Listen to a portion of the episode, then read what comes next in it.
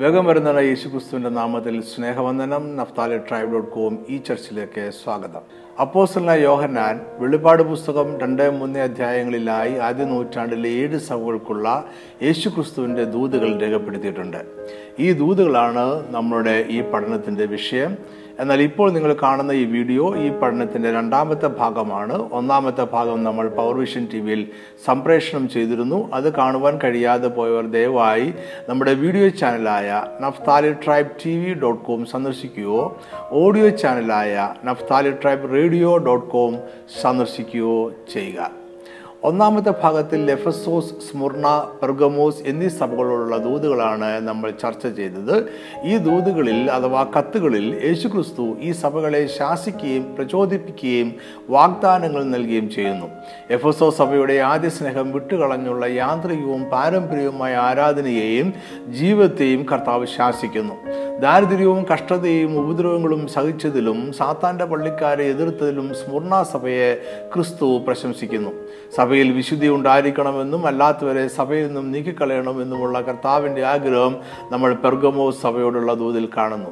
ഇനി നമുക്ക് യോഹനാൻ തുടർന്ന് രേഖപ്പെടുത്തിയിട്ടുള്ള നാല് സഭകളുടെ ദൂത് എന്തായിരുന്നു എന്ന് നോക്കാം. നാലാമത്തെ കത്ത് തുവതേരയിലെ സഭയ്ക്ക് ഉള്ളതാണ്. ലൈക്കസ് നദീതീരത്ത് സ്ഥിതി ചെയ്തിരുന്ന റോമൻ സാമ്രാജ്യത്തിന്റെ ഭാഗമായ സമ്പന്നമായ ഒരു പട്ടണമായിരുന്നു തൊയ്തേര ഈ പട്ടണം സ്ഥിതി ചെയ്തിരുന്ന പ്രദേശം ഇന്നത്തെ തുർക്കിയിലാണ്. തൊയ്തേര എന്ന പേരിന്റെ അർത്ഥം അധ്വാനത്തിന്റെ മധുരമുള്ള രുചി എന്നാണ്. സൂര്യദേവനായ അപ്പോളോ ആയിരുന്നു ജാതീയരായ പട്ടണ നിവാസികളുടെ മുഖ്യദേവൻ. ഈ പട്ടണം വ്യവസായങ്ങൾക്ക് പ്രസിദ്ധമായിരുന്നു. തുണികൾക്ക് നിറം നൽകുന്ന വ്യവസായമായിരുന്നു മുഖ്യം. പ്രത്യേകിച്ച് ധൂമ്രവർണം രക്തവർണം എന്നീ നിറങ്ങൾക്ക് ഇവിടം പ്രസിദ്ധം ആയിരുന്നു. തൊയ്തേരയിലെ സഭയ്ക്ക് യേശുക്രിസ്തു സ്വയം പരിചയപ്പെടുത്തുന്നത് ഇങ്ങനെയാണ്. അഗ്നിജാലയ്ക്ക് ഒത്ത കണ്ണും വെള്ളോട്ടിന് സദൃശമായ കാലുമുള്ള ദൈവപുത്രൻ അരളി ചെയ്യുന്നത്. അതിനുശേഷം സഭയുടെ ഗുണങ്ങളെ അവൻ പ്രകീർത്തിക്കുന്നു. വെളിപ്പാട് രണ്ടിന്റെ പത്തൊമ്പത് ഞാൻ നിന്റെ പ്രവൃത്തിയും നിന്റെ സ്നേഹം വിശ്വാസം ശുശ്രൂഷ സഹിഷ്ണുത എന്നിവയും നിന്റെ ഒടുവിലത്തെ പ്രവൃത്തി ആദ്യത്തേതിലും ഏറെയെന്നും അറിയുന്നു. സ്നേഹം വിശ്വാസം ശുശ്രൂഷ സഹിഷ്ണുത ആദ്യത്തേതിനേക്കാൾ മെച്ചമായ ഒടുവിലത്തെ പ്രവൃത്തി എന്നീ അഞ്ചു ഗുണങ്ങൾ എടുത്തു പറഞ്ഞതിന് ശേഷം യേശുക്രിസ്തു തൊയ്തേരിലെ സഭയുടെ ന്യൂനതകളെക്കുറിച്ച് പറയുന്നു. വെളിപ്പാട് രണ്ടിന്റെ ഇരുപത് എങ്കിലും താൻ പ്രവാചകി എന്ന് പറഞ്ഞ് ദുർനടപ്പ് ആചരിപ്പാനും വിഗ്രഹാർപ്പിതം തിന്മാനും എന്റെ ദാസന്മാരെ ഉപദേശിക്കുകയും തെറ്റിച്ചു കളയുകയും ചെയ്യുന്ന ഈസവേൽ എന്ന സ്ത്രീയെ നീ അനുവദിക്കുന്നു എന്നൊരു കുറ്റം നിന്നെക്കുറിച്ച് പറവാൻ ഉണ്ട്. ഈ വാക്യത്തിൽ നിന്നും ഒരു വസ്തുത നമുക്ക് ഗ്രഹിക്കാവുന്നതാണ്. ഒരു കള്ളപ്രവാചകയെ ദുരുപദേശങ്ങളിലേക്കും ജാതീയ ആചാരങ്ങളുമായുള്ള നീക്കുപോക്കിലേക്കും സഭയെ കൊണ്ടുപോയിക്കൊണ്ടിരിക്കുന്നു. സഭ അധാർമിക പ്രവർത്തനങ്ങളിലും പരസംഗത്തിലും വിഗ്രഹാരായാലും വീണുപോയി. ഈസവേൽ എന്നത് അവരുടെ ശരിയായ പേരായിരുന്നോ അതോ അതൊരു പ്രതീകമായിരുന്നോ എന്ന് നമുക്ക് തീർച്ചയില്ല. ഒരുപക്ഷെ പഴയ നിയമത്തിലെ ഈസബേൽ രാജ്ഞിയെയും അവരുടെ പ്രവൃത്തികളെയും സൂചിപ്പിക്കുവാനായിരിക്കാം ഈ പേര് ഉപയോഗിച്ചത്. ആഹാബ് എന്ന ഇസ്രായേലിന്റെ രാജാവ് ഫെനീഷ്യ രാജ്യത്തെ ഈസബേൽ എന്ന സ്ത്രീയെ വിവാഹം കഴിച്ചു. ഈസബേൽ ബാലിന്റെ മുഖ്യ പൂജാരിയുടെ മകളായിരുന്നു. അവർ ഇസ്രായേലിന്റെ രാജാവിന്റെ ഭാര്യയായി തീർന്നപ്പോൾ ഇസ്രായേലിലേക്ക് ബാലിന്റെ ആരാധനയും കൊണ്ടുവന്നു. അതെല്ലാം യഹോവയുടെ ആരാധനയാണ് എന്ന് അവർ ജനങ്ങളെ വിശ്വസിപ്പിക്കുവാൻ ശ്രമിച്ചു. ഇത്തരത്തിലുള്ള ഒരു കള്ളപ്രവാചകി ദ്വൈതേരയിലെ സഭയിൽ കടന്നുകൂടി അവരെ സഭയിൽ നിന്നും പുറത്താക്കുന്നതിന് പകരം അവളുടെ വഞ്ചന സഭയിൽ തുടരുവാൻ സഭയിലെ വിശ്വാസികൾ അനുവദിക്കുകയാണ് ആണ് ചെയ്തത്. യേശുക്രിസ്തു ഇസബലിന്റെ അനുയായികളുടെ മേൽ വരുവാനിരിക്കുന്ന ശിക്ഷയെക്കുറിച്ച് മുന്നറിയിപ്പ് നൽകുന്നു. ഒപ്പം തൊയ്തേരിലെ സഭയോട് മാനസാന്തരപ്പെടുവാൻ കൽപ്പിക്കുകയും ചെയ്യുന്നു. ഞാൻ അവളെ കിടപ്പിലും അവളുമായി വിഭജിക്കുന്നവരെ അവളുടെ നടപ്പ് വിട്ട് മാനസാന്തരപ്പെടാതിരുന്നാൽ വലിയ കഷ്ടതയിലും ആക്കിക്കളയും. അവളുടെ മക്കളെയും ഞാൻ കൊന്നുകളെയും ഞാൻ ഉൾപ്പുകളെയും ഹൃദയങ്ങളെയും ആരായുന്നവൻ എന്ന് സകല സഭകളും അറിയും. നിങ്ങളുടെ പ്രവൃത്തിക്ക് തക്കവണ്ണം ഞാൻ നിങ്ങൾക്ക് ഏവർക്കും പകരം ചെയ്യും. ഈ സഭയിലും വിശ്വസ്തരുടെ ഒരു ശേഷിപ്പ് നമുക്ക് കാണുവാൻ കഴിയും. ജയിക്കുന്ന അവർക്ക് കർത്താവ് വലിയ പ്രതിഫലം വാഗ്ദാനം ചെയ്യുന്നു. ഞാൻ ജാതികളുടെ മേൽ അധികാരം കൊടുക്കും. അവൻ ഇരുമ്പ് കോൽ കൊണ്ട് അവരെ മേയ്ക്കും. ഞാൻ അവനെ ഉദയ നക്ഷത്രവും കൊടുക്കും. ഉദയ നക്ഷത്രം ക്രിസ്തു തന്നെയാണ്. അതായത് ജയിക്കുന്നവർക്ക് അവൻ തന്നെ തന്നെ പ്രതിഫലമായി നൽകും. അവർ എന്നേക്കുമുള്ള നിത്യ കൂട്ടായ്മയിൽ ജീവിക്കും. ത്വയ്തേരിലെ സഭ ചരിത്രത്തിലെ മധ്യകാല സഭയെ കാണിക്കുന്നു. മറ്റ് സഭകൾക്ക് നൽകിയതിനേക്കാൾ ഏറ്റവും കൂടുതൽ ദൈർഘ്യമുള്ള കത്താണ് ത്വയ്തേരിലെ സഭയ്ക്ക് ലഭിച്ചത്. അത് അവരുടെ അവസ്ഥയെ തുറന്നു കാട്ടുന്നു. ത്വയ്തേരിലെ സഭ ഒരേ സമയം ദൈവത്തോടുള്ള വിശ്വസ്ത കാരണം ഉപദ്രവങ്ങൾ സഹിക്കുകയും അതേസമയം ദുരുപദേശങ്ങൾ നിറഞ്ഞതുമായിരുന്നു. പെർഗമോ സഭയിൽ ആരംഭിച്ച ദുരുപദേശത്തോടുള്ള നീക്കുപോക്ക് ഇവിടെ ഏറ്റവും വർദ്ധിച്ചിരിക്കുകയാണ്. തൊയ്തേര എന്ന പേരിന്റെ അർത്ഥമായ അധ്വാനത്തിന്റെ മധുരമുള്ള രുചി എന്നതുപോലെ തന്നെ പ്രവൃത്തികളാൽ രക്ഷ എന്ന ചിന്ത അക്കാലത്ത് പ്രബലമായി. ആത്മീയ അന്ധതയുടെ ഈ കാലത്ത് ക്രിസ്തീയ വിശ്വാസത്തിന്റെ സത്യങ്ങൾ ഉപേക്ഷിക്കപ്പെട്ടു. സൂര്യദേവന്റെ ആരാധന ക്രിസ്തീയ ആരാധനയായി അവതരിപ്പിക്കപ്പെട്ടു. ആചാരങ്ങൾ ആരാധനാ രീതികൾ ആരാധനാ രൂപങ്ങൾ പ്രവൃത്തികൾ എന്നിവ സുവിശേഷ സത്യത്തെ മറിച്ചു കളഞ്ഞു. ജാതീയ ദേവന്മാരുടെ രൂപങ്ങൾ യേശുവിന്റെ രൂപങ്ങളായി ക്രൈസ്തവ ആരാധനയിൽ രൂപം മാറി വിവിധ രീതികളിൽ അവ പ്രത്യക്ഷപ്പെട്ടു. ബാബിലോണിൻ മതത്തിന്റെ മർമ്മം സഭയിൽ കടന്നുകൂടി. ജാതീയ പൂജാരിമാരുടെ വസ്ത്രങ്ങൾ അവരുടെ ധൂമ്രവർണം രക്തവർണം എന്നീ നിറങ്ങളിലുള്ള ലോഹയും മറ്റു പൗരോഹിത വസ്ത്രങ്ങളും ക്രൈസ്തവ സഭയിൽ അവതരിപ്പിക്കപ്പെട്ടു. ഡാഗൻ ദേവന്റെ അടയാളമായിരുന്ന മത്സ്യത്തിന്റെ ചിത്രം ക്രൈസ്തവ സഭയിൽ ആത്മാക്കളുടെ അടയാളമായി മാറി. അത് ആടുകളുടെ ഇടയന്മാരുടെ പ്രതീകമായി സഭ ഏറ്റെടുത്തു. ജാതീയ ക്ഷേത്രങ്ങളും അടയാളങ്ങളും ഉത്സവങ്ങളും ക്രൈസ്തവ ദേവാലയങ്ങളായും അടയാളങ്ങളായും ഉത്സവങ്ങളായും രൂപാന്തരപ്പെട്ടു. കോൺസ്റ്റാന്റൈൻ ചക്രവർത്തി ക്രിസ്തീയ വിശ്വാസത്തെ സ്വീകരിച്ചതിന് ശേഷം ജാതീയരിൽ നിന്നുള്ള പുതിയ വിശ്വാസികളെ സഭയുടെ ഉന്നത പദവികളിൽ നിയമിച്ചു. ഇത് ജാതീയരും ക്രൈസ്തവ വിശ്വാസികളും തമ്മിൽ കൂടിക്കലരുവാൻ ഇടയാക്കി. ജാതീയർ ക്രിസ്തീയ വിശ്വാസത്തെ സ്വാധീനിക്കുവാനും ഇടയായി. ജാതിയരുടെ മാജിക്കിലും മന്ത്രങ്ങളിലുമുള്ള വിശ്വാസത്തെ ക്രൈസ്തവർ അത്ഭുതങ്ങളാക്കി മാറ്റി. ജാതിയരുടെ ഭാവി പ്രവചനത്തെ ക്രൈസ്തവർ ക്രിസ്തീയ പ്രവചനങ്ങളാക്കി മാറ്റിയെടുത്തു. ജാതിയർക്കൊരു വലിയ ദൈവവും അതിന് താഴെ ചെറിയ ദേവന്മാരും ഉള്ളതുപോലെ ക്രൈസ്തവർക്കും വലിയ ദൈവവും ചെറിയ ദേവന്മാരായ വിശുദ്ധന്മാരും പുണ്യവാളന്മാരും മധ്യസ്ഥരും ഉണ്ടായി. ഇതെല്ലാം സർവശക്തനായ ദൈവത്തെ ആരാധിക്കുന്നതിന്റെ ഭാഗമായാണ് സഭ സ്വീകരിച്ചത് എന്നതാണ് ഏറ്റവും രസകരമായും അപകടകരവുമായ യാഥാർത്ഥ്യം. എന്നാൽ ഇവിടെയും വിശ്വസ്തരായ ജയിക്കുന്നവരെ നമ്മൾ കാണുന്നു. അതായത് ചരിത്രത്തിലെ ഇരുണ്ട മധ്യകാലത്തും വിശ്വസ്തരായ ക്രൈസ്തവ വിശ്വാസികൾ ഉണ്ടായിരുന്നു. അവർക്ക് കർത്താവ് പ്രതിഫലം വാഗ്ദാനം ചെയ്യുന്നു. അഞ്ചാമത്തെ കത്ത് സർദീസിലെ സഭയ്ക്കുള്ളതാണ്. ഈ കത്തിൽ സർദീസിലെ സഭയെ മരിച്ച സഭ എന്നാണ് വിളിക്കുന്നത്. ഉറങ്ങുന്ന ഒരു സഭയെ ഉണരുവാൻ ആഹ്വാനം ചെയ്യുന്ന ദൂതാണ് യേശു ക്രിസ്തു നൽകുന്നത്. സർദീസ് എന്ന പേരിന്റെ അർത്ഥം പുതുക്കം എന്നാണ് വളരെ ഭദ്രമായി പ്രതിരോധിക്കപ്പെട്ടിരുന്ന പുരാതനവും സമ്പന്നവുമായ ഒരു പട്ടണമായിരുന്നു സർദീസ്. പുരാതന ലിഡിയ എന്ന രാജ്യത്തിന്റെ തലസ്ഥാനം കൂടിയായിരുന്നു ഈ പട്ടണം. തൊയ്തേല പട്ടണത്തിൽ നിന്നും ഏകദേശം നാൽപ്പത് കിലോമീറ്റർ തെക്ക് പടിഞ്ഞാറ് മാറി ഇത് സ്ഥിതി ചെയ്തിരുന്നു. ഈ പട്ടണം ഒരു മലമുകളിൽ സ്ഥിതി ചെയ്തിരുന്നു. അതിന്റെ അടിവാരത്തിൽ അർത്തുമീസ് ദേവിയുടെയും സിയൂസ് ദേവന്റെയും ക്ഷേത്രം ഉണ്ടായിരുന്നു അതിന്റെ സ്ഥാനവും പ്രകൃതിയാൽ തന്നെ ലഭിച്ച സംരക്ഷണവും കാരണം അതിനെ ആർക്കും ആക്രമിച്ച് കീഴടക്കാൻ കഴിയില്ല എന്ന് പട്ടണ നിവാസികൾ വിശ്വസിച്ചിരുന്നു. അവരുടെ ഈ അമിതമായ ആത്മവിശ്വാസം കാരണം കാവൽക്കാർ പോലും എപ്പോഴും ജാഗരൂകർ അല്ലായിരുന്നു.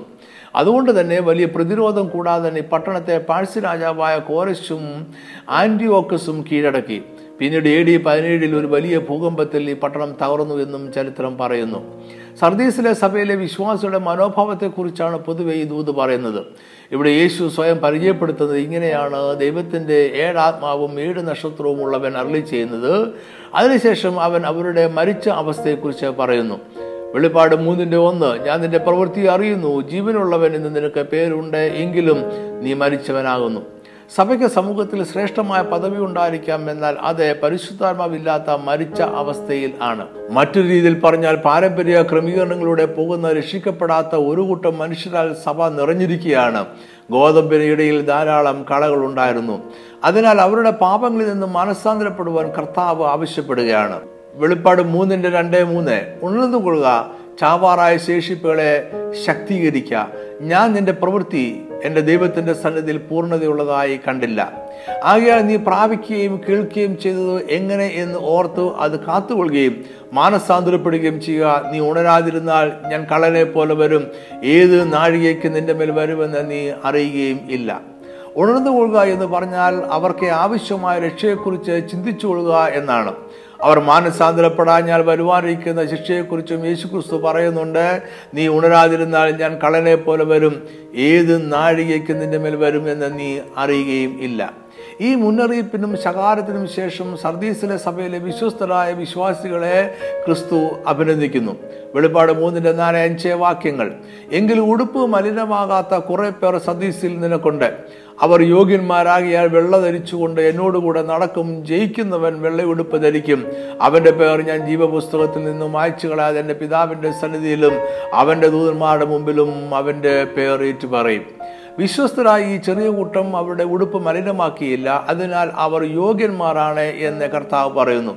ഒരു കാര്യത്തിന് യോഗ്യൻ ആകുക എന്ന് പറഞ്ഞാൽ അതിനോട് തുല്യത ഉണ്ടാകുക എന്നതാണ്. അതായത് അവരുടെ വാക്കുകളിലുള്ള വിശ്വാസം അവരുടെ ഹൃദയത്തിലുള്ള വിശ്വാസത്തോടെ തുല്യത ഉള്ളതായിരുന്നു. അതിനാൽ അവർ വെള്ള ധരിച്ചുകൊണ്ട് ക്രിസ്തുവിനോട് കൂടെ നടക്കും അവരുടെ പേർ ജീവപുസ്തകത്തിൽ നിന്ന് മായ്ച്ചു കളയുകയില്ല. പിതാവായ ദൈവത്തിന്റെ സന്നിധിയിലും അവന്റെ ദൂതന്മാരുടെ മുമ്പിലും അവരുടെ പേർ യേശു ക്രിസ്തു ഏറ്റുപറയും. വെള്ളയുടുപ്പ് നീതീകരണത്തെയും ജീവപുസ്തകത്തിലെ പേർ നിത്യരക്ഷയും കാണിക്കുന്നു.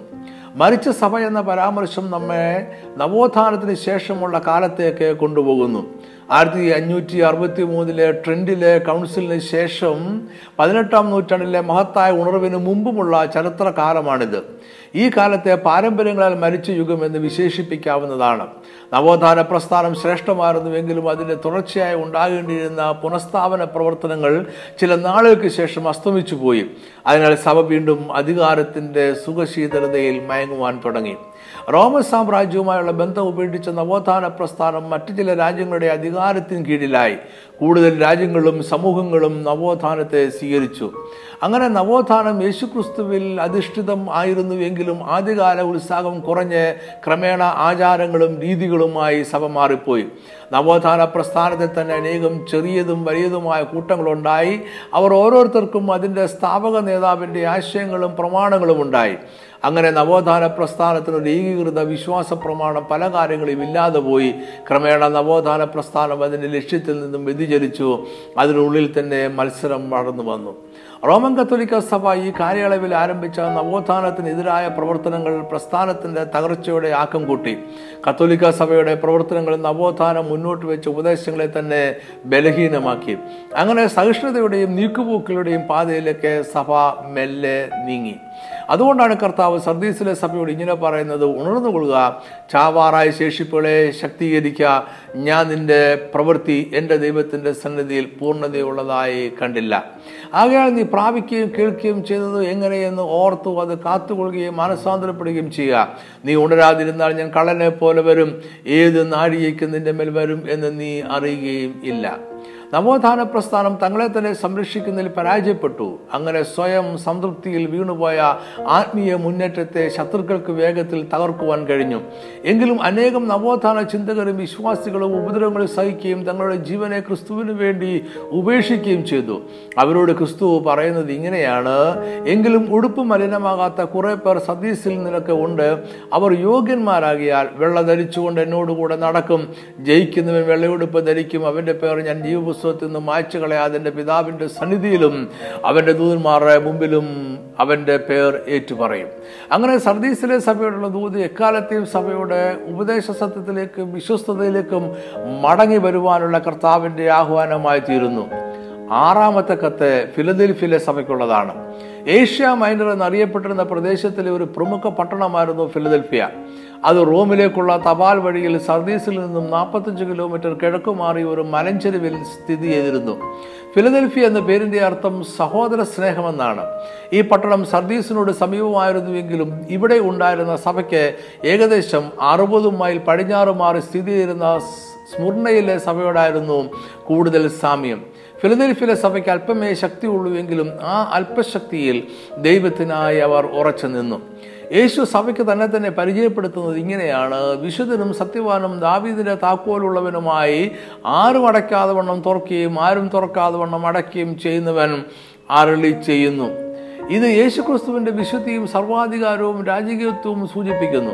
ദാവിദിന്റെ താക്കോലിനെ കുറിച്ചുള്ള പരാമർശം മഷിയെക്കുറിച്ചുള്ള പ്രവചനങ്ങളെ ഓർമ്മിപ്പിക്കുന്നു. തുറക്കുകയും അടയ്ക്കുകയും ചെയ്യുന്നവൻ യേശുക്രിസ്തുവാണ്. ആർക്കും അവനോട് അരുത് എന്ന് പറയുവാൻ കഴിയുകയില്ല. ഫിലദൽഫിലെ സഭയ്ക്കുള്ള ദൂതിൽ ശകാരങ്ങളില്ല എന്നതും പ്രത്യേകം ശ്രദ്ധേയമാണ്. സഭയുടെ നല്ല വശങ്ങളെ കർത്താവെ പ്രശംസിക്കുന്നു. വെളിപ്പാട് മൂന്നിന്റെ എട്ട് ഞാൻ നിന്റെ പ്രവൃത്തി അറിയുന്നു. ഇതാ ഞാൻ നിന്റെ മുന്നിൽ ഒരു വാതിൽ തുറന്നു വെച്ചിരിക്കുന്നു. അത് ആർക്കും അടച്ചുകൂടാ. നിനക്ക് അല്പമേ ശക്തിയുള്ളൂ എങ്കിലും നീ എന്റെ വചനം കാത്തു. എന്റെ നാമം നിഷേധിച്ചിട്ടില്ല. അവർക്ക് അല്പശക്തിയെ ഉള്ളുവെങ്കിലും ദൈവവചനം മുറുകെ പിടിക്കുകയും യേശുക്രിസ്തുവിന്റെ നാമത്തെ തള്ളിപ്പറയാതിരിക്കുകയും ചെയ്തതിൽ ക്രിസ്തു ഫിലദൽഫിയയിലെ സഭയെ പ്രശംസിക്കുന്നു.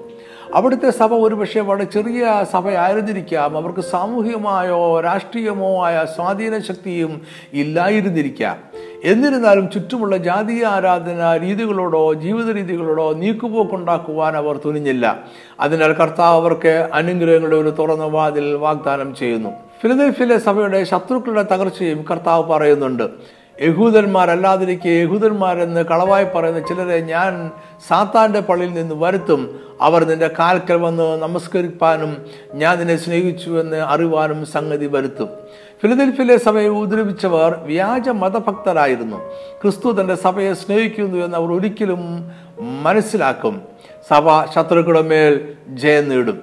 യഹൂദർ എന്ന് ഈ വാക്യത്തിൽ പറയുന്നത് ക്രൈസ്തവ വിശ്വാസം സ്വീകരിച്ച യഹൂദന്മാരെ കുറിച്ചാണ് ക്രിസ്തുവിന്റെ രണ്ടാമത്തെ വരവിനെ കുറിച്ച് തുടർന്ന് ഈ ദൂതിൽ പറയുന്നു സഹിഷ്ണുതയെക്കുറിച്ചുള്ള എന്റെ വചനം നീ കാത്തുകൊണ്ടതിനാൽ ഭൂമിയിൽ വസിക്കുന്നവരെ പരീക്ഷിക്കേണ്ടതിന് ഭൂതലത്തിലെങ്ങും വരുവാനുള്ള പരീക്ഷാകാലത്ത് ഞാനും നിന്നെ കാക്കും. ഞാൻ വേഗത്തിൽ വരുന്നു നിന്റെ കിരീടമാരും എടുത്തു പോകാതിരിക്കത്തക്കവണ്ണം നിനക്കുള്ളത് പിടിച്ചുകൊള്ളുക. സഭയുടെ വിശ്വസിക്കത്തക്ക പ്രതിഫലം ലഭിക്കും. വരുവാനിരിക്കുന്ന മഹോപദ്രവ കാലത്ത് നിന്നും കർത്താവ് അവരെ സംരക്ഷിക്കും. ഈ വാക്യത്തിലും സമാനമായ മറ്റു വാക്യങ്ങളിലും അടിസ്ഥാനമാക്കി ക്രൈസ്തവ സഭ അഥവാ വിശ്വാസികളുടെ കൂട്ടം അന്ത്യകാലത്ത് സംഭവിക്കാതിരിക്കുന്ന മഹോദ്രവ കാലത്തിന് മുമ്പേ ഈ ഭൂമിയിൽ നിന്നും എടുക്കപ്പെടും എന്ന് അനേക വേദപണ്ഡിതന്മാർ വിശ്വസിക്കുന്നു. ഇങ്ങനെ എടുക്കപ്പെടുന്നതിനെ ഉൽപ്രാപണം എന്ന് വിളിക്കുന്നു. ഈ വേദപണ്ഡിതന്മാർ ഉൽപ്രാപണത്തെയും ക്രിസ്തുവിന്റെ രണ്ടാമത്തെ വരവിനെയും വ്യക്തമായ രണ്ട് വ്യത്യസ്തങ്ങളായ സംഭവങ്ങളായി കാണുന്നു. ഫിലദൽഫിയിലെ സഭയെ മഹോദ്രവ കാലത്തിൽ സംരക്ഷിക്കും എന്നത് ക്രിസ്തുവിന്റെ രണ്ടാമത്തെ വരവിന് മുമ്പേ ഉൾപ്രാപണം അഥവാ ക്രിസ്തുവിന്റെ രഹസ്യവരവ് ഉണ്ടാകും എന്നും അതിനുശേഷം ഭൂമിയിലൊക്കെയും വലിയ ഉപദ്രവങ്ങളും പീഡനങ്ങളും കഷ്ടത ഉണ്ടാകുമെന്നുള്ള ചിന്തകൾക്ക് ഉറപ്പ് നൽകുന്നു. ഈ മഹാ ഉപദ്രവ കാലത്തിന്റെ അവസാനത്തിൽ ക്രിസ്തുവും അതിനു മുമ്പായി എടുക്കപ്പെട്ട സഭയോടൊപ്പം വീണ്ടും വരും എന്നുമാണ് വേദപണ്ഡിതന്മാരുടെ ഒരു വലിയ കൂട്ടം വിശ്വസിക്കുന്നത്. ഇതിനുശേഷം ഒരു വാക്തത്വം കൂടി കർത്താവ് ഫിലദൽഫിയിലെ സഭയ്ക്ക് നൽകുന്നു. ജയിക്കുന്നവരെ ഞാൻ എന്റെ ദൈവത്തിന്റെ ആലയത്തിൽ ഒരു തൂണാക്കും. അവൻ ഒരിക്കലും അവിടെ നിന്ന് പോകുകയില്ല. എന്റെ ദൈവത്തിന്റെ നാമവും എന്റെ ദൈവത്തിന്റെ പക്കൽ നിന്ന് സ്വർഗത്തിൽ നിന്ന് തന്നെ ഇറങ്ങുന്ന പുതിയ എരിശിലും എന്ന എന്റെ ദൈവത്തിന്റെ നഗരത്തിന്റെ നാമവും എന്റെ പുതിയ നാമവും ഞാൻ അവന്റെ മേൽ എഴുതും. സമൂഹത്തിലെ ബഹുമാനിക്കപ്പെടുന്ന വ്യക്തികളുടെ പേരിൽ തൂണുകൾ സ്ഥാപിക്കുക ഫിലദൽഫിയ പട്ടണത്തിലെ രീതിയായിരുന്നു. അതായത് യേശു ക്രിസ്തു പറയുന്നത് അവരുടെ പേരിൽ തൂണുകൾ സ്ഥാപിക്കുമെന്നല്ല അവരെ ദൈവത്തിന്റെ ആലയത്തിലെ തൂണുകൾ ആക്കും എന്നാണ്. ചുറ്റുപാടുമുള്ള ജാതി ആരാധനയുടെ കലരാതെ അതിനെ എതിർത്ത് നിന്നിരുന്ന ഫിലദൽഫിലെ സഭയ്ക്ക് ഈ വാഗ്ദാനങ്ങൾ വലിയ ആശ്വാസം തന്നെ ആയിരുന്നു. ഫിലദൽഫിലെ സഭ സൂചിപ്പിക്കുന്ന ചരിത്ര കാലഘട്ടം സുവിശേഷത്തിനായി ലോകമെമ്പാടും വാലുകൾ തുറന്നു ലഭിച്ച കാലത്തെ ആയിരിക്കാം. ദൈവജനം പുനഃസ്ഥാപിക്കപ്പെടുകയും സത്യം ജയിക്കുകയും ചെയ്ത കാലമാണിത്. ഇത് പതിനെട്ടാം നൂറ്റാണ്ടിലെ ഉണർവിന്റെ സമയമാണ്. ഫിലദിൽഫിലെ സഭ സൂചിപ്പിക്കുന്ന കാലത്ത് സത്യോപദേശവും വ്യാജ ഉപദേശങ്ങളും തമ്മിലുള്ള സംഘർഷം അതിന്റെ മൂർധന്യതയിലെത്തുകയും ലോക സുവിശേഷീകരണം ആരംഭിക്കുകയും ചെയ്തു. അതിന്റെ ഭാഗമായി ആയിരത്തി എഴുന്നൂറ്റി തൊണ്ണൂറ്റി മൂന്നിൽ വില്യം കേരി ഇന്ത്യയിലെത്തി ആയിരത്തി എണ്ണൂറ്റി ഏഴിൽ റോബർട്ട് മോറിസൺ ചൈനയിലെത്തി ആയിരത്തി എണ്ണൂറ്റി പതിനേഴിൽ റോബർട്ട് മൊഫാറ്റ് സുവിശേഷമായി ആഫ്രിക്കയിൽ ചെന്നു. ജോൺ കാൽവിന്റെ സിദ്ധാന്തങ്ങളെ ജോൺ വെസ്ലി ചോദ്യം ചെയ്ത് മുന്നോട്ട് വന്നതും ഈ കാലത്താണ്. ആയിരത്തി എണ്ണൂറ്റി നാലിനും ആയിരത്തി എണ്ണൂറ്റി മുപ്പത്തി നാലിനും ഇടയ്ക്ക് അനേകം ബൈബിൾ സൊസൈറ്റികൾ രൂപീകരിക്കപ്പെട്ടു. അങ്ങനെ സുവിശേഷത്തിന്റെ വാതിലുകൾ ലോകമെമ്പാടും തുറക്കപ്പെട്ടു. എന്നാൽ എല്ലാ കാലത്തെയും പോലെ തന്നെ സാത്താൻ വ്യാജ പ്രവർത്തനങ്ങളാൽ ഈ മുന്നേറ്റത്തെ തകർക്കുവാൻ ശ്രമിച്ചുകൊണ്ടിരുന്നു. ആയിരത്തി എഴുന്നൂറ്റി എൺപത്തി ഒമ്പത് മുതൽ ആയിരത്തി എഴുന്നൂറ്റി തൊണ്ണൂറ്റി ഒമ്പത് വരെ ഉണ്ടായ ഫ്രഞ്ച് വിപ്ലവത്തിന് ശേഷം ഹ്യൂമാനിസം അഥവാ മാനവ മതം നിരീശ്വരവാദം എന്നിവയും അതിൽ അടിസ്ഥാനമാക്കിയ കമ്മ്യൂണിസവും നിലവിൽ വന്നു. ഈ കാലഘട്ടത്തിൽ അനേകം കള്ളപ്രവാചകന്മാർ എഴുന്നേറ്റു. അവർ വേദവിപരീതമായ വെളിപ്പാടുകൾ തങ്ങൾക്ക് ലഭിച്ചതുമായി അവകാശപ്പെട്ടു. അനേകരെ തെറ്റിച്ചു കളഞ്ഞു. അതുകൊണ്ട് തന്നെ ഈ കാലത്തെ ആത്മീയ ഉണർവിനെ പാരമ്പര്യ സഭകളെ സംശയത്തോടെയും എതിർപ്പുകളോടെയും നോക്കിക്കണ്ടു അവർ ഈ ആത്മീയ മുന്നേറ്റത്തെ തള്ളിക്കളഞ്ഞു. കർത്താവിന്റെ വീണ്ടും വരവിൽ പ്രത്യാശ വെച്ച് ആത്മീയമായി ഉണർവ് പ്രാപിച്ച വിശ്വാസികളുടെ ഇടയിൽ കഴിഞ്ഞ നാളുകളേക്കാൾ അധികം സഹോദര സ്നേഹം നിലനിന്നിരുന്ന ഒരു കാലമായിരുന്നു ഇത്. എന്നാൽ മറ്റുള്ളവർ പാരമ്പര്യ സഭാവിശ്വാസികൾ പോലും അവരെ പുച്ഛത്തോടെ കണ്ടു. ഞാനല്ല ക്രിസ്തു അത്ര എന്നതായിരുന്നു ഫിലദൽഫിയ സഭയിലെ വിശ്വാസികളുടെ മനോഭാവം.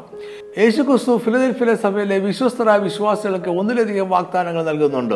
ഒന്നാമതായി അവസരങ്ങളുടെ ഒരു വാതിൽ അവർക്കായി അവൻ തുറന്നു കൊടുക്കും. രണ്ടാമതായി സാത്താന്റെ പള്ളിക്കാർ അവരുടെ മുന്നിൽ കീഴടങ്ങും സഭയോടുള്ള ദൈവത്തിന്റെ കരുതലും സ്നേഹവും വെളിപ്പെടും. മൂന്നാമതായി ലോകമെമ്പാടും വരുവാനിരിക്കുന്ന മഹാ ഉപദ്രവ കാലത്തിൽ നിന്നും ക്രിസ്തു അവരെ രക്ഷിക്കും. നാലാമതായി വിശ്വസ്തരെ ദൈവത്തിന്റെ ആലയത്തിലെ തൂണുകളാക്കും അവർ എന്നേക്കും അവിടെ വസിക്കും. അഞ്ചാമതായി പുതിയ എരിശിലേം എന്ന ദൈവത്തിന്റെ നഗരത്തിന്റെ നാമവും ക്രിസ്തുവിന്റെ പുതിയ നാമവും അവരുടെ മേൽ എഴുതും. യേശു ക്രിസ്തു അപ്പോസ്തല യോഹനാന്റെ കയ്യിൽ ഏൽപ്പിച്ച ഏഴാമത്തേതും അവസാനത്തേതുമായ കത്ത് ലവോദിക്കിയ എന്ന പട്ടണത്തിലെ സഭയ്ക്ക് ഉള്ളതായിരുന്നു. ഫ്രിജിയ എന്ന പ്രദേശത്ത് ലൈക്കോസ് താഴ്വരയിൽ സ്ഥിതി ചെയ്തിരുന്ന അതിസമ്പന്നമായ ഒരു വ്യാവസായിക പട്ടണമായിരുന്നു ലവോദിക്കിയ. കൊലോസിൽ നിന്നും പത്ത് മൈൽ പടിഞ്ഞാറ് മാറിയും ഹീരാപോളിസ് എന്ന പുരാതന പട്ടണത്തിന് തെക്കും ഫിലദൽഫിയിൽ നിന്നും അറുപത് കിലോമീറ്റർ തെക്ക് കിഴക്കുമായ ലവോദിക്ക സ്ഥിതി ചെയ്തിരുന്നു. ലവോദിക്ക എന്ന പേരിന്റെ അർത്ഥം വിധിക്കുക എന്നോ ജനങ്ങളെ വിധിക്കുക എന്നോ ആയിരുന്നു. അത് പ്രസിദ്ധമായ ഒരു ആരോഗ്യ സുഖവാസ കേന്ദ്രമായിരുന്നു. അവിടുത്തെ ചൂടുവെള്ളത്തിലെ കുളിയും കണ്ണിനുള്ള ലേപവും കറുത്ത കമ്പിളിയും വളരെ പ്രസിദ്ധമായിരുന്നു. ജാതീയ ദേവനായ സിയൂസിന്റെയും മറ്റു ചില ജാതീയ ദേവന്മാരുടെയും ആരാധന അവിടെ നടന്നിരുന്നു. യഹൂദന്മാരുടെ ഒരു വലിയ കൂട്ടം അവിടെ താമസിച്ചിരുന്നു. എന്നാൽ അവർ ഗ്രീക്ക് സംസ്കാരവും മതങ്ങളുമായി കൂടിക്കലർന്ന് ജീവിച്ചു. മൂന്നാം നൂറ്റാണ്ടിലെ ചില നാണയങ്ങളിൽ നോഹയുടെ കാലത്തെ പ്രളയത്തെക്കുറിച്ചുള്ള യഹൂദന്മാരുടെ വിശ്വാസവും ജാതീയ കാഴ്ചപ്പാടുകളും കൂടിക്കലർന്ന ചിത്രങ്ങൾ പതിച്ചിരിക്കുന്നത് കാണാം. പൗലൂസും തന്റെ കൂട്ടാളിയുമായ എപ്പഫ്രാസും ചേർന്നുള്ള പ്രവർത്തനത്തിന്റെ ഫലമായാണ് അവിടെ ഒരു ക്രൈസ്തവ സഭ ഉണ്ടായത്. വെളിപ്പാട് പുസ്തകം മൂന്നാം അധ്യായത്തിൽ ലബോദിക്ക സഭയോട് സംസാരിക്കുമ്പോൾ അവർക്ക് സുപരിചിതമായ ചിത്രങ്ങളാണ് യേശുക്രിസ്തു ഉപയോഗിക്കുന്നത്. അവരോട് കണ്ണിനുള്ള ലേപനത്തെക്കുറിച്ചും വെള്ള ഉടുപ്പിനെക്കുറിച്ചും ശീതോഷ്ണമായ വെള്ളത്തെക്കുറിച്ചും യേശു സംസാരിക്കുന്നു. ലബോദിക്ക പട്ടണത്തിന് വളരെയധികം പ്രകൃതി വിഭവങ്ങൾ ഉണ്ടായിരുന്നുവെങ്കിലും വെള്ളം മലിനവും ധാതു ലവണങ്ങളിൽ വളരെയധികം നിറഞ്ഞതുമായിരുന്നു. സമീപത്തുണ്ടായിരുന്ന ലൈക്കസ് നദിയിലെ വെള്ളം കുടിക്കുവാൻ യോജ്യമല്ലാതിരുന്നതിനാൽ അതിനായി വളരെ ദൂരെ നിന്നും ടെറോക്കോട്ട പൈപ്പുകളിലൂടെ വെള്ളം കൊണ്ടുവരികയായിരുന്നു. ഹീരാപോളിസ് എന്ന പട്ടണത്തിലെ വെള്ളം ഇങ്ങനെ കൊണ്ടുവരാറുണ്ടായിരുന്നു എങ്കിലും അത് ലവോദിക്കയിൽ എത്തുമ്പോഴേക്കും ശീതോഷ്ണ അവസ്ഥയിൽ ആകുമായിരുന്നു. അതിൽ സൾഫർ എന്ന രാസവസ്തുവും കലരുമായിരുന്നു. കൊലോസ്യ പട്ടണത്തിലും നല്ല തണുത്ത വെള്ളം ലഭ്യമായിരുന്നു എന്നാൽ ഇതും ലബോദിക്കൽ എത്തുമ്പോഴേക്കും ശീതോഷ്ണ അവസ്ഥയിൽ എത്തിച്ചേരും വെള്ളത്തിൽ മലിന വസ്തുക്കളും കൂടിച്ചേരും. അങ്ങനെ ലബോദിക്കാർ കുടിക്കുവാൻ ഉപയോഗിച്ചിരുന്ന വെള്ളം അരുചി ഉള്ളതും ശീതോ ശീതോഷ്ണമായതും ആയിരുന്നു. ലബോദിക്കിയ ഒരു ആരോഗ്യ സുഖവാസ കേന്ദ്രമായിരുന്നു എന്ന് നമ്മൾ മുമ്പ് പറഞ്ഞുവല്ലോ. അവിടുത്തെ ചൂടുവെള്ളത്തിലുള്ള കുളി വളരെ പ്രസിദ്ധമായിരുന്നു എന്നാൽ ഇതിനായി ചൂട് നഷ്ടപ്പെടാത്ത പൈപ്പുകളിൽ ചൂടുവെള്ളം സുഖവാസ കേന്ദ്രങ്ങളിൽ എത്തിക്കുവാൻ ശ്രമിച്ചിരുന്നുവെങ്കിലും ദൂരം കാരണം അതും ലക്ഷ്യസ്ഥലത്തെത്തുമ്പോഴേക്കും ശീതോഷ്ണമായിരിക്കും. അങ്ങനെ ശീതോഷ്ണവാർ എന്ന വിശേഷണം ലവോദിക്ക സഭയ്ക്ക് വളരെ യോജ്യമായി. ഈ സഭയ്ക്ക് യേശു സ്വയം പരിചയപ്പെടുത്തുന്നത് ഇങ്ങനെയാണ്. വിശ്വസ്തനും സത്യവാനുമായ സാക്ഷിയായി ദൈവ സൃഷ്ടിയുടെ ആരംഭമായ ആമേൻ എന്നുള്ളവൻ അരളി ചെയ്യുന്നു. സകലത്തിനെയും മുൻ നിർണയിച്ച പ്രകാരമുള്ള അന്ത്യത്തിലേക്ക് കൊണ്ടുവരുവാനുള്ള യേശുക്രിസ്തുവിന്റെ വിശ്വസ്തയും സർവാധികാരവും ശക്തിയും ഈ വാക്കുകൾ വെളിപ്പെടുത്തുന്നു. ഇവിടെ ക്രിസ്തുവിന്റെ സ്വഭാവവും മനോഭാവവും പ്രമാണങ്ങളുമുണ്ട്. ആരംഭമായ എന്ന വാക്ക് മൂലഭാഷ ഗ്രീക്കിലെ ആർച്ചെ എന്ന വാക്കിന്റെ പരിഭാഷയാണ്. ഈ ഗ്രീക്ക് വാക്കിന്റെ ശരിയായ അർത്ഥം ആരംഭകൻ ആരംഭം കുറിച്ചവൻ സകല പ്രവൃത്തിക്കും തുടക്കം കുറിച്ചവൻ എന്നിങ്ങനെയാണ്. അതായത് യേശു ക്രിസ്തു സകലത്തിനും ആരംഭമായവൻ ആണ്. മുമ്പ് നമ്മൾ ചിന്തിച്ച ആറ് സഭകളിൽ നിന്നും വ്യത്യസ്തമായ ലവോദിക്ക സഭയെക്കുറിച്ച് ഒരു നന്മ പോലും കർത്താവ് പറയുന്നില്ല. വെളിപ്പാട് മൂന്നിന്റെ പതിനഞ്ച് പതിനാറ്. ഞാൻ നിന്റെ പ്രവൃത്തി അറിയുന്നു നീ ഉഷ്ണവാനല്ല ശീതവാനുമല്ല. ശീതവാനോ ഉഷ്ണവാനോ ആയിരുന്നെങ്കിൽ കൊള്ളാമായിരുന്നു. ഇങ്ങനെ ശീതവാനുമല്ല ഉഷ്ണവാനുമല്ല ശീതോഷ്ണവാനാകിയാൽ നിന്നെ എന്റെ വായിൽ നിന്ന് ഉമിണ്ണുകളയും യേശു ഇവിടെ ലബോദിക്ക സഭയുടെ ശീതോഷ്ണാവസ്ഥയെക്കുറിച്ച് ഒന്നിലധികം പ്രാവശ്യം പറയുന്നു. അതിന്റെ ഫലമായി അവരെ അവന്റെ വായിൽ നിന്ന് ഉമിണുകളെയും എന്നാണ് കർത്താവ് പറയുന്നത്. ഇത് നമ്മൾ മുമ്പ് പറഞ്ഞ ലബോദിക്ക പട്ടണത്തിൽ ലഭ്യമായിരുന്ന വെള്ളത്തെ ഓർമ്മിപ്പിക്കുന്നു. ഇതുകൂടാതെ അവർ ആത്മീയമായി മന്ദരായിരുന്നു എന്നും യേശു ക്രിസ്തു പറയുന്നുണ്ട്. അവർ ഭൗതികമായി സമ്പന്നർ എന്നും ഒന്നിനും മുട്ടില്ല എന്നും അഭിമാനിക്കുന്നുവെങ്കിലും ആത്മീയമായി നിർഭാഗ്യനും അരിഷ്ടനും ദരിദ്രനും കുരുടനും നഗ്നനും ആയിരുന്നു. സ്വയം വഞ്ചിക്കുന്ന കപടഭക്തിക്കാരായിരുന്നു ലവോദിക്ക സഭയിലെ വിശ്വാസികൾ. അതിനാൽ തങ്ങളുടെ പാപത്തിൽ നിന്നും മാനസാന്തരപ്പെടുവാൻ ക്രിസ്തു അവരോട് ആവശ്യപ്പെടുന്നു. വെളിപ്പാട് മൂന്നിന്റെ പതിനെട്ട് നീ സമ്പന്നനാകേണ്ടതിന് ഊതി ഊതിക്കഴിച്ച പൊന്നും നിന്നെ നഗ്നതയുടെ ലജ്ജ വെളിവാകത്തക്കവണ്ണം ധരിക്കേണ്ടതിന് വെള്ളയുടുപ്പും നിനക്ക് കാഴ്ച ലഭിക്കേണ്ടതിന് കണ്ണിലെഴുതുവാൻ ലേപവും എന്നോട് വിലയ്ക്ക് വാങ്ങുവാൻ ഞാൻ നിന്നോട് ബുദ്ധി പറയുന്നു. ലവോദിക്ക പട്ടണ നിവാസികളുടെ അഹങ്കാരം സഭയിലെ വിശ്വാസികളിലും ഉണ്ടായിരുന്നു. ദൈവത്തെ കൊണ്ട് വലിയ ആവശ്യമൊന്നും തങ്ങൾക്കില്ല എന്ന് അവരും ചിന്തിച്ചു. യഥാർത്ഥത്തിൽ അവരുടെ ആത്മീയ അവസ്ഥ പരിതാപകരമായിരുന്നു. അവർക്കുള്ള ദൂതിൽ കർത്താവ് പട്ടണത്തിലെ പ്രധാനപ്പെട്ട എല്ലാ വ്യവസായങ്ങളെയും പരാമർശിക്കുന്നുണ്ട്. തീയിൽ ഊതിക്കഴിച്ച പൊന്ന് അവരുടെ സാമ്പത്തിക രംഗത്തെയും അന്നത്തെ ബാങ്കിംഗ് സമ്പ്രദായത്തെയും പരാമർശിക്കുന്നു. വെള്ളയുടുപ്പ് അവരുടെ വസ്ത്ര വ്യവസായത്തെയും കണ്ണിലെഴുതുവാൻ ലേപം അവരുടെ വൈദ്യശാസ്ത്രത്തെയും പരാമർശിക്കുന്നു. ചുരുക്കത്തിൽ അവർ അപ്പോൾ ആശ്രയിച്ചിരുന്ന ഭൗതിക സമ്പന്നതയിൽ നിന്നും തിരിഞ്ഞ് ക്രിസ്തുവിൽ ആശ്രയിക്കുവാനാണ് കർത്താവ് തോതിൽ ആവശ്യപ്പെടുന്നത്. അവർ ആത്മീയമായി എരിവുള്ളവരും മനസ്സാന്തരപ്പെട്ടവരുമാകണം. അവരുടെ ഭൗതിക സമ്പത്തുകൾ നിത്യതയിൽ പ്രയോജനപ്പെടുകയില്ല. അതിനാൽ ദൈവരാജ്യത്തിൽ പ്രയോജനപ്പെടുന്ന സമ്പത്ത് അവരുടെ അടുക്കിൽ നിന്നും പ്രാപിക്കുവാൻ കർത്താവ് ആഹ്വാനം ചെയ്യുകയാണ്. ക്രിസ്തുവിന് മാത്രമേ നിത്യമായ ഒരു അവകാശം നമുക്ക് നൽകുവാൻ കഴിയൂ. നീതിയാൽ നമ്മെ വസ്ത്രം ധരിപ്പിക്കുവാനും നമ്മുടെ ആത്മീയാന്തത സുഖപ്പെടുത്തുവാനും ക്രിസ്തുവിന് മാത്രമേ കഴിയൂ. അതിനുശേഷം ക്രിസ്തുവിന് സഭയോടുള്ള കരുതലും കരുണയും ദൂതിൽ വ്യക്തമാക്കുന്നു. എനിക്ക് പ്രിയമുള്ളവരെയൊക്കെയും ഞാൻ ശാസിക്കുകയും ശിക്ഷിക്കുകയും ചെയ്യുന്നു. ആകയാൽ നീ ജാഗ്രത ഉള്ളവരായിരിക്കുക മാനസാന്തരപ്പെടുക. ഞാൻ വാതിക്കൽ നിന്നും മുട്ടുന്നു. ആരെങ്കിലും എന്റെ ശബ്ദം കേട്ട് വാതിൽ തോന്നാൽ ഞാൻ അവന്റെ അടുക്കൽ ചെന്ന് അവനോടും അവൻ എന്നോടും കൂടെ അത്താഴം കഴിക്കും. ക്രിസ്തുവിന്റെ സഭയോടുള്ള ശാസന ശത്രുതയിൽ നിന്നുള്ളതല്ല. അവിടെ നാം കാണേണ്ടത് ദൈവസ്നേഹമാണ്. ക്രിസ്തുവിന്റെ ശാസ്ത്രയുടെ ലക്ഷ്യം എരിവോടെയുള്ള മാനസാന്തരമാണ്.